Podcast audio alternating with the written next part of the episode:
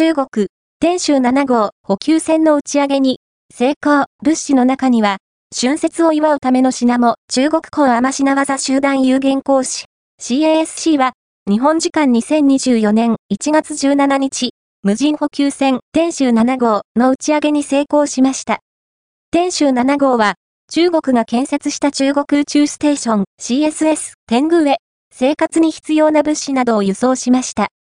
天舟7号を搭載した調整7号ロケットは日本時間2024年1月17日23時27分、北京時間同日22時27分、中国南部の文章衛星発射センターから打ち上げられました。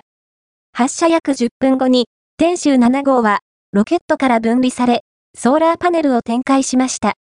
CASC によると、天舟7号は、予定した軌道に投入され、打ち上げは成功したということです。その後、天舟7号は、日本時間2024年1月18日2時46分、北京時間同日1時46分に CSS のコアモジュール、天和の後方ドッキングポートへ自動ドッキングを行いました。CASC によると、打ち上げから3時間という短時間でドッキングすることに成功したということです。ドッキング時には、CSS に滞在している有人宇宙船、新州17号の飛行士3名がモニタリングを行いました。